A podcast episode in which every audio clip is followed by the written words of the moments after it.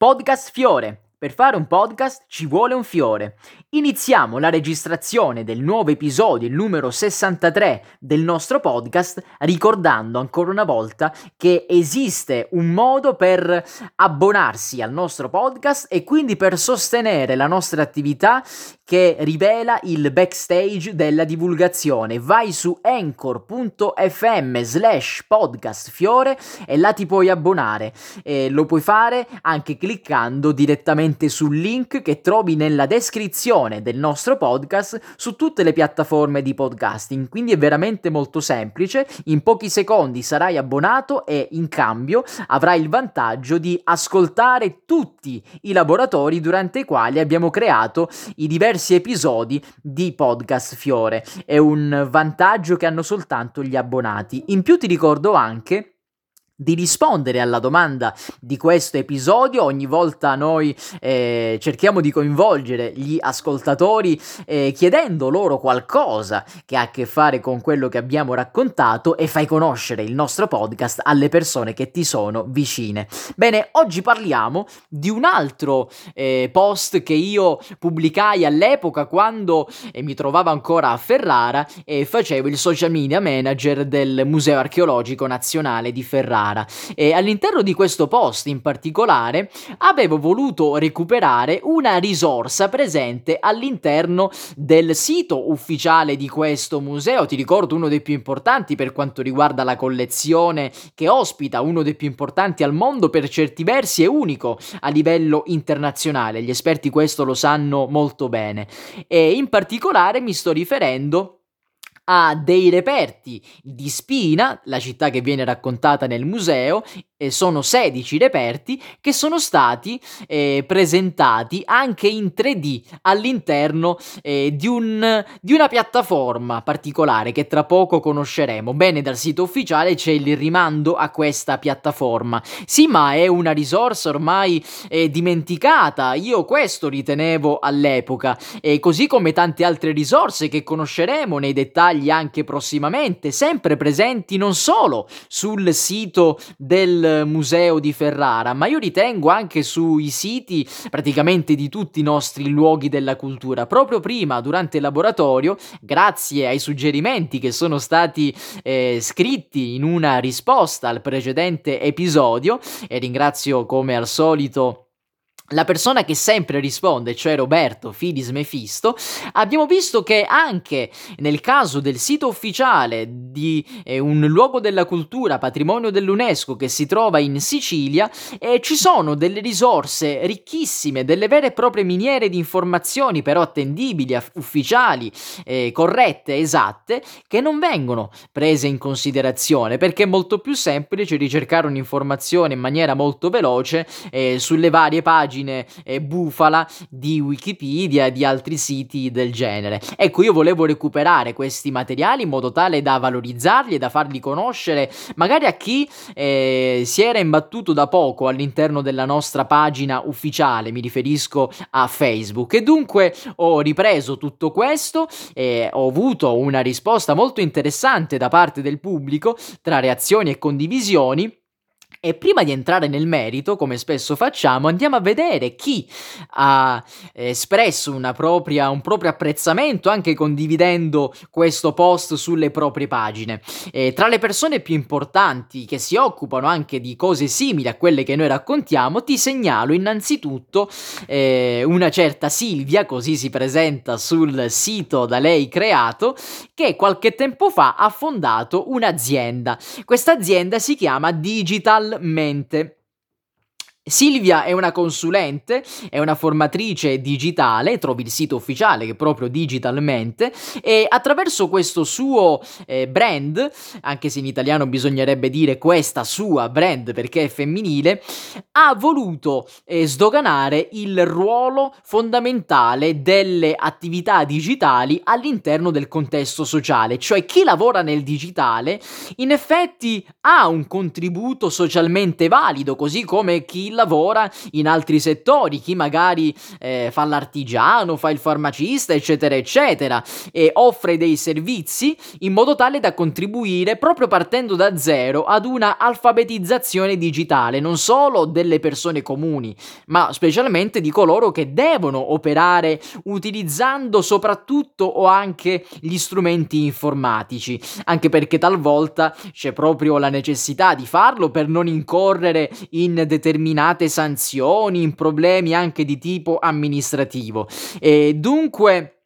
questa azienda che ormai opera da diverso tempo e si è collocata come eh, una sorta di eh, potremmo dire tra i pionieri ecco di quelle aziende che hanno operato nel settore del telelavoro in Italia. Ma il suo obiettivo è molto ambizioso cioè quello di diventare leader di tale settore e di creare una rete di professionisti che lavorano da remoto e che si aiutano vicendevolmente eh, utilizzando come piattaforma proprio quella di digital digitalmente. Quindi ringraziamo Silvia per aver contribuito a diffondere il messaggio di questo nostro post del 2019. Poi ringraziamo anche Francesco Daddario. Bene, adesso invece siamo nel campo della cultura più specificamente perché Francesco è un restauratore d'arte, opera all'interno di un laboratorio privato, il suo, è infatti il titolare della sua ditta, una ditta, una ditta che ha fondato nel 2004 e che si occupa appunto di restauri di opere d'arte, ma lavora anche come tecnico e analista dei beni culturali e in passato, prima di fondare questa sua azienda, ha anche operato come vero e proprio artista, cioè lui creava delle opere d'arte e ha anche effettuato uh, alcune mostre. Bene, queste sono le persone principali più importanti che hanno condiviso il messaggio del nostro post post, ma adesso entriamo più nel merito del post, perché queste risorse sono presenti eh, su una piattaforma. Questa piattaforma si chiama e ti invito ad andare a visitarla 3D Virtual Museum. E che cos'è? È un progetto che è nato nel 2014 ed è stato ideato e coordinato da un signore, eh, un signore che si chiama Giulio Bigliardi ed è lo stesso signore che ha fondato anche un qualcosa che conosceremo tra un attimo. E anzi lo conosciamo subito, ti svelo subito questa cosa perché di fatto interamente sponsorizzato è questo sito da un'azienda che si chiama 3D Archeolab, una società che si occupa proprio di fabbricazione digitale, ecco oggi parliamo molto di digitale e di cultura per i beni culturali. E dunque una parte dei proventi di tale società vengono destinati direttamente allo sviluppo, all'implementazione di tale piattaforma. Devi sapere che eh, specialmente è ed è stata la regione Emilia-Romagna e quella che principalmente ha fornito degli aiuti per l'implementazione di tale piattaforma, ma poi ci sono anche delle altre aziende che si occupano degli aspetti tecnici, perché noi stiamo parlando di musei virtuali con delle ricostruzioni in 3D e allora c'è bisogno di società tecniche che con delle partnership possano eh, offrire questi oggetti ricostruiti appunto in 3D. E questo progetto come è nato? È nato da un sogno.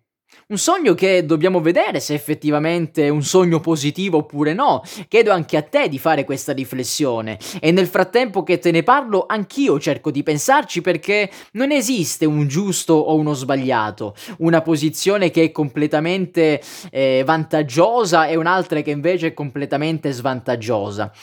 E se tutti i musei pubblicassero online le proprie collezioni, ma online non con le fotografie, con i video, ma proprio con i modelli tridimensionali delle opere. Ecco, sul sito 3D Virtual Museum, tra gli altri, si trova anche il nostro museo, quello di Ferrara, con soltanto 16 reperti ricostruiti in 3D. E se invece eh, quell'azienda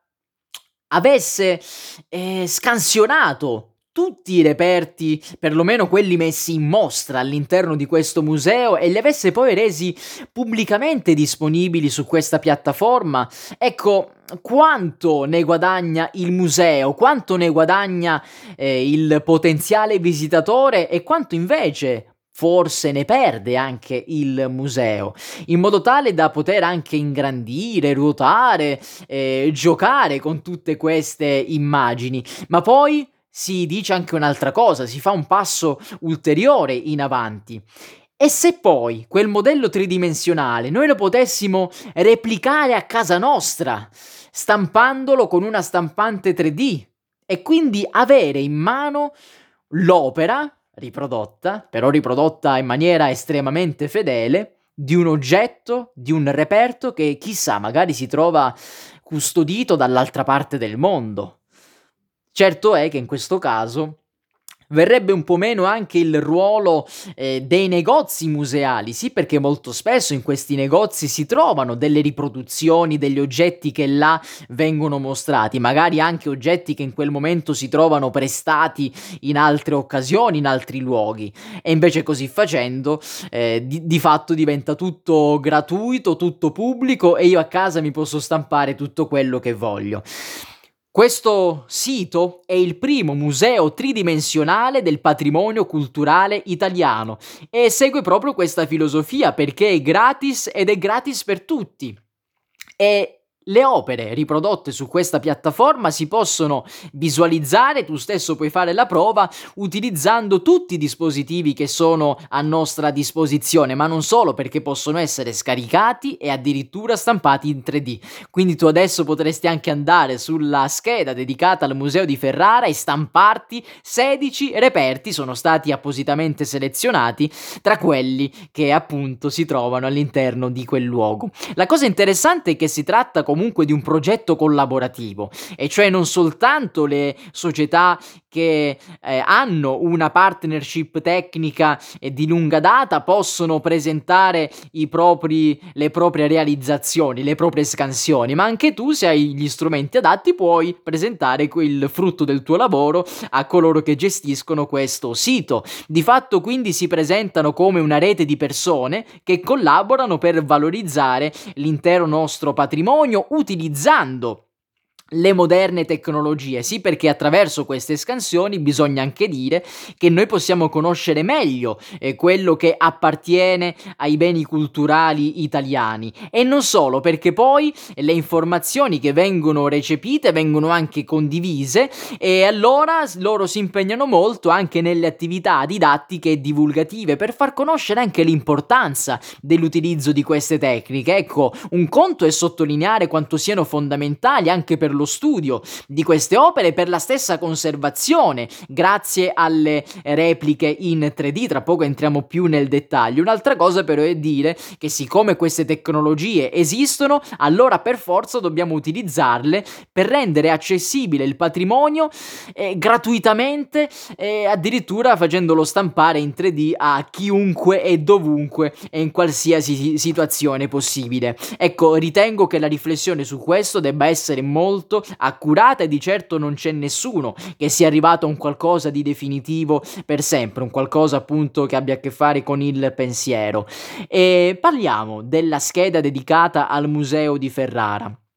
una scheda che è stata pubblicata nel novembre del 2016, quindi tre anni prima rispetto alla pubblicazione del mio post e adesso abbiamo fatto i controlli durante il laboratorio, risultano circa 5500 visualizzazioni di questa scheda e dei relativi reperti del museo, i 16 reperti che sono stati scansionati. È un numero alto o è un numero basso? Ecco, siccome si tratta di una piattaforma intanto non molto conosciuta e di certo non tra le più blasonate come possono essere social quali YouTube e Facebook eccetera dove invece c'è un eh, come dire un tarare molto diverso per quanto riguarda le visualizzazioni le reazioni eccetera. Allora du- durante il laboratorio ci siamo messi con pazienza e abbiamo confrontato il numero di queste visualizzazioni con quello di altre schede di altri musei che naturalmente fossero comparabili con quello di Ferrara gara. Bene, alla fine abbiamo visto che è un numero di tutto rispetto, quindi tante persone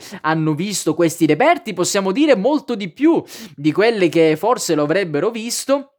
se non fosse da, stata data eh, tutta questa attenzione che invece noi del museo all'epoca gli abbiamo dato. Abbiamo addirittura visto le repliche eh, della scheda dedicata alla Galleria degli Uffizi, pensa soltanto eh, meno di 2000 visualizzazioni in più hanno avuto gli Uffizi e dunque certamente il numero di Ferrara è un numero che può essere vantato rispetto a tutti gli altri musei italiani e all'interno di questa scheda poi si parla della storia del museo, una storia che ormai conosciamo molto bene qua su Podcast Fiore. E per quanto riguarda invece ciascun oggetto eh, messo in mostra eh, viene eh, citato quello che l'autore secondo le ricostruzioni, naturalmente in questi casi noi eh, non conosciamo quasi mai l'autore di questi reperti etruschi, si parla poi della cronologia, cioè a quale civiltà appartengono tali oggetti, la datazione informazione, se è disponibile, la tipologia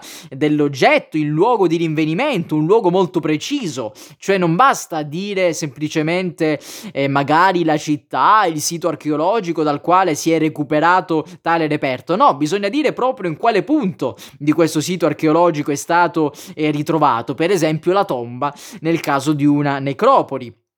il luogo di conservazione, le misure, poi c'è una breve descrizione dell'oggetto, quello che si vede, in modo tale da capire cosa si sta guardando, e infine ci sono le informazioni sull'acquisizione, cioè eh, questa acquisizione tridimensionale. L'abbiamo grazie a chi? E che modalità è stata utilizzata per presentarla al pubblico. E adesso vediamo invece che cos'è 3D Archeolab? Perché di fatto ehm, Giulio Bigliardi ha fondato sia 3D Archeolab sia questa sua diramazione che sarebbe 3D Virtual Museum. Bene, 3D Archeolab ti invito a visitare anche quest'altro sito, è il primo laboratorio di stampa 3D in Italia specializzato nell'ambito dei beni culturali, è dedicato all'arte, all'archeologia, all'architettura, al restauro, e in effetti è un qualcosa di molto importante, infatti sono tanti i settori all'interno dei quali 3D Archeolab si è specializzato e i settori quindi di cui questi esperti si occupano. Per esempio, il rilievo 3D dei beni culturali. E questi esperti realizzano scansioni tridimensionali di reperti archeologici di qualsiasi tipo, opere d'arte in generale, perché loro ritengono, ma ritengo anch'io, lo ritengono tutti coloro che hanno approfondito questo tema, che eh, realizzare il rilievo 3D di un'opera significa creare una ulteriore e corretta, affidabile documentazione di quell'oggetto, perché alla fine, attraverso questi sistemi, attraverso cioè eh, la presentazione di punti che vengono poi attaccati a dei punti reali che si trovano sull'oggetto, parlo di un attaccamento virtuale, poi viene realizzata la cosiddetta nuvola di punti che mette in relazione i punti principali che sono stati scelti dal software, che magari poi sono anche stati modificati modificati da chi ha controllato il tutto e alla fine si realizza una ricostruzione virtuale molto affidabile dell'oggetto che abbiamo davanti. E questo modello virtuale è praticamente identico all'originale eh, da un punto di vista delle misure, da un punto di vista anche dei colori, perché vengono realizzate eh, continue fotografie dell'oggetto che si ha di fronte e dunque alla fine si ha la ricostruzione completa, reale, visiva dell'oggetto che siamo andati a ricostruire con la tecnica del 3D. Pensa che questo viene fatto anche eh, proprio quando si studia un sito archeologico, c'è, eh, qua stiamo andando oltre 3D Archeolab, c'è una tecnologia che si chiama chiama LiDAR e attraverso questo LiDAR si fa volare un drone con, una, con delle telecamere molto particolari e queste telecamere sono in grado di ricostruire l'intero sito archeologico, ma si può fare anche con dei monumenti e con altre cose, tridimensionalmente, virtualmente, quindi poi l'archeologo può studiare da casa sua il sito che sta scavando attraverso queste ricostruzioni estremamente affidabili. Certo è che il costo non è eh, di poco conto. Quindi alla fine si crea, si crea questo modello digitale. E perché è utile, secondo quello che loro stessi ci dicono sul loro sito? È utile come dato d'archivio nella catalogazione di una collezione anche per fare confronti tra opere che magari non si possono recuperare realmente, fisicamente. Ecco, pensa quanto lo studio può trarre giovamento da tutto questo. Per eh, studiare due opere, magari fino a qualche tempo fa, le due opere le dovevo avere realmente accanto perché da una fotografia poco si può fare. Invece in questo caso addirittura ce le possiamo stampare con la stampante 3D e allora cambia tutto, si accorciano anche di molto i tempi, i costi, eccetera. Un contenuto multimediale può diventare anche per applicazioni, eccetera. È utile anche per analizzare lo stato di conservazione dell'opera è originale, magari anche prima di un restauro, per valutare eh, le migliori opere possibili di, di, di, intervento nel caso e anche per produrre in stampa una copia dell'opera, magari per le persone che ci vedono poco e tante altre cose. Non solo, perché un altro settore è quello della modellazione 3D, cioè attraverso dei programmi informatici, programmi di scultura digitale, così si chiamano, vengono realizzati questi modelli 3D digitali per la stampa 3D e possono servire poi per i restauri virtuali e per anche dei fini divulgativi, dei fini didattici. Questi modelli 3D eh, partono da fotografie e alla fine vengono realizzati anche modelli di opere rubate, opere perdute. Ecco, pensa, eh, attraverso una documentazione cartacea si possono creare modelli anche di opere che non sono sono più disponibili, vengono re- realizzati anche dei restauri digitali. Ecco, se io devo restaurare un'opera, prima posso operare con un restauro virtuale sul mio modello tridimensionale, così in caso valuto eh, qual è appunto il possibile impatto della mia azione. Lo faccio virtualmente, quindi se sbaglio là mi posso permettere di sbagliare. Eh, ci sono degli algoritmi molto avanzati per simulare quello che può succedere in caso di errore, ma se se lo faccio direttamente sull'opera, là non si sbaglia, là siamo nella vita vera e purtroppo poi i danni eh, verranno ripagati. E, e poi si possono realizzare trasposizioni di dipinti, cartografie, mappe geografiche, qualsiasi opera bidimensionale può essere trasformata in 3D attraverso questi modelli. Quindi un dipinto lo possiamo trasformare in un dipinto tridimensionale. Pensa quanto possiamo aiutare le persone che ci vedono poco, oppure le persone che non ci vedono per niente. Un dipinto io lo posso vedere se ho una vista normale, ma chi è una persona che non vede, ecco quel dipinto non lo può neanche toccare fare, perché è un dipinto bidimensionale. Con questa tecnologia invece lo trasformiamo in un dipinto tridimensionale, un modello 3D stampato con una stampante apposita e la persona che non vede può passare le proprie dita su un qualcosa che originariamente era bidimensionale ma che noi abbiamo reso apposta per quella persona, pensa che è magia, pensa che è poesia, tridimensionale. Poi c'è la stampa 3D specifica per i beni culturali, perché in questo caso vengono utilizzati dei materiali, vengono utilizzate delle tecniche diverse rispetto invece a quelle che possono essere utilizzate in altri contesti. E di fatto poi queste cose variano eh, di oggetto in oggetto, eh, variano anche per la, il materiale originario dell'opera che abbiamo di fronte. E queste riproduzioni possono essere utilizzate in diversi modi, possono cioè essere create delle repliche realistiche in modo tale da esporle all'interno di mostre. Ecco, quante volte ti è capitato di andare in un museo, in un'esposizione e vedere che eh, c'era scritto si tratta di una riproduzione e non è l'opera originale? Ecco, probabilmente quella riproduzione però l'hanno fatta anni addietro eh, partendo proprio da capo, magari hanno fatto un calco, eccetera, eccetera, non lo hanno fatto in una maniera molto più veloce con queste tecniche eh, anche virtuali che mischiano il reale con il virtuale. Ecco, queste tecniche sono molto più veloci, costano di meno e sono anche più affidabili e più attendibili perché riproducono meglio l'opera di partenza. E allora possiamo avere davanti un'opera fatta molto bene, però rigorosamente non reale. E possiamo dunque proteggere contestualmente le opere vere.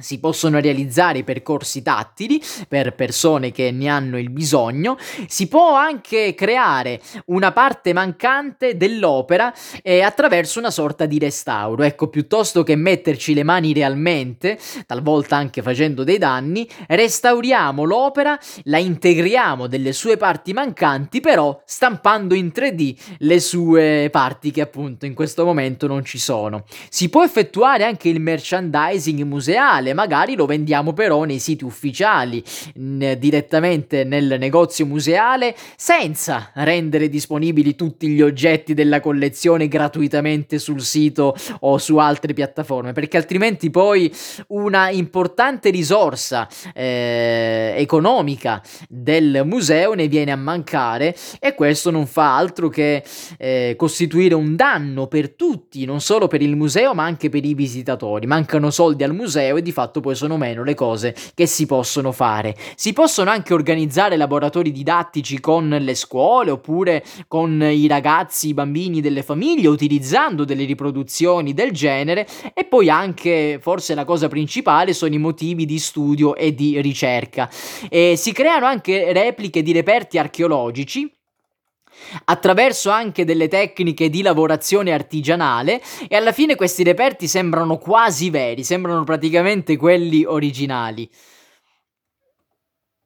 Andiamo avanti perché ci sono veramente tante cose che si possono fare, per esempio anche le riproduzioni eh, di opere d'arte vere e proprie, eh, che non siano quindi archeologiche. Una cosa, un settore interessante poi è quello delle opere d'arte sacra, e cioè le statue dei santi. Ecco, abbiamo scoperto durante il laboratorio che in alcune processioni eh, c'è la possibilità di eh, far camminare per le vie della città non la statua reale originale del santo, ma la copia talvolta anche la copia stampata in 3D della statua. Questo lo si fa per quelle statue che spesso sono di legno, hanno una lunga storia alle spalle e allora per evitare ulteriori problemi tra eh, fumi, sbalzi termici, umidità, vento, poi pensa alle processioni, allora è chiaro che bisogna proteggerle. Ecco, in questo caso allora si fa la copia in 3D della statua e si porta in processione la copia della statua. Ecco, chissà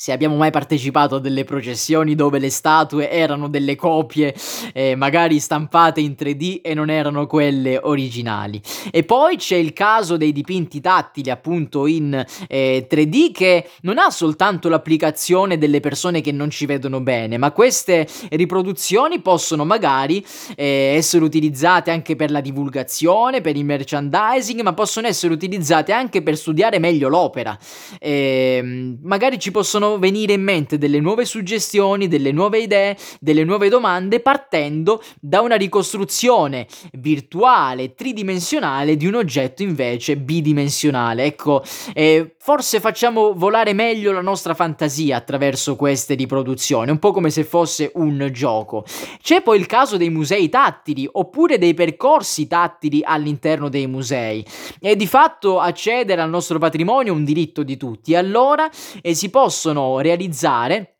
dei veri e propri percorsi totalmente tattili eh, per le persone che non ci vedono oppure anche dei percorsi tattili per le persone che ci vedono per offrire una esperienza nuova, innovativa, non convenzionale, un nuovo modo di leggere il museo per le persone che magari quel museo lo conoscono già. Ecco, pensa quanto sarebbe sorprendente. E magari tu vivi in un luogo, in un quartiere, in, un muse- in, un, in una città dove c'è un museo molto conosciuto che magari anche tu conosci molto bene, però se quel museo proponesse un percorso tattile, magari anche suggestivo, da fare di sera, eccetera, ecco tu vivresti delle emozioni nuove nello stesso luogo e vedresti con occhi nuovi quelle opere che magari conosci molto bene e che tante volte hai guardato nel corso della tua vita. Infine,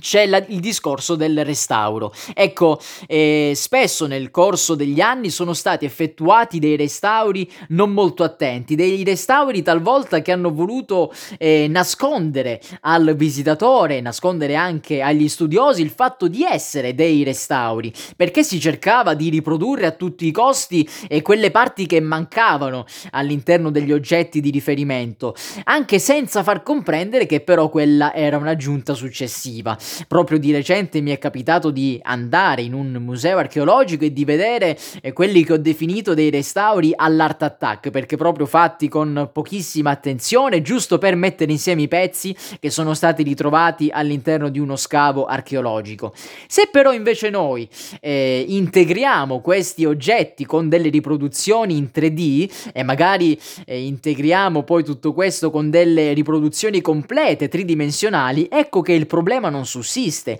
Abbiamo l'oggetto reale davanti a noi che può essere manchevole di qualche parte, ma contemporaneamente abbiamo lo stesso oggetto eh, realizzato con queste tecniche tridimensionali, integrato della parte mancante e possiamo avere una visione g- globale, completa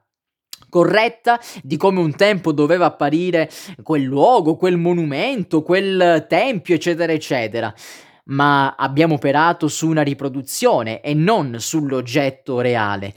Ecco, credo attraverso questa veloce panoramica di averti illustrato eh, quelle che sono le possibilità eh, di questa tecnologia tridimensionale utilizzando proprio l'esempio mm, eh, potremmo dire che abbiamo utilizzato l'esempio migliore che abbiamo in Italia quello di 3D Archeo eh, Lab. E allora vai a visitare questi siti in attesa che tu possa andare anche a visitare il Museo Archeologico Nazionale di Ferrara. Rispondi alla domanda condividi condividi l'episodio e abbonati su anchor.fm slash podcastfiore. Podcast Fiore, per fare un podcast ci vuole un fiore.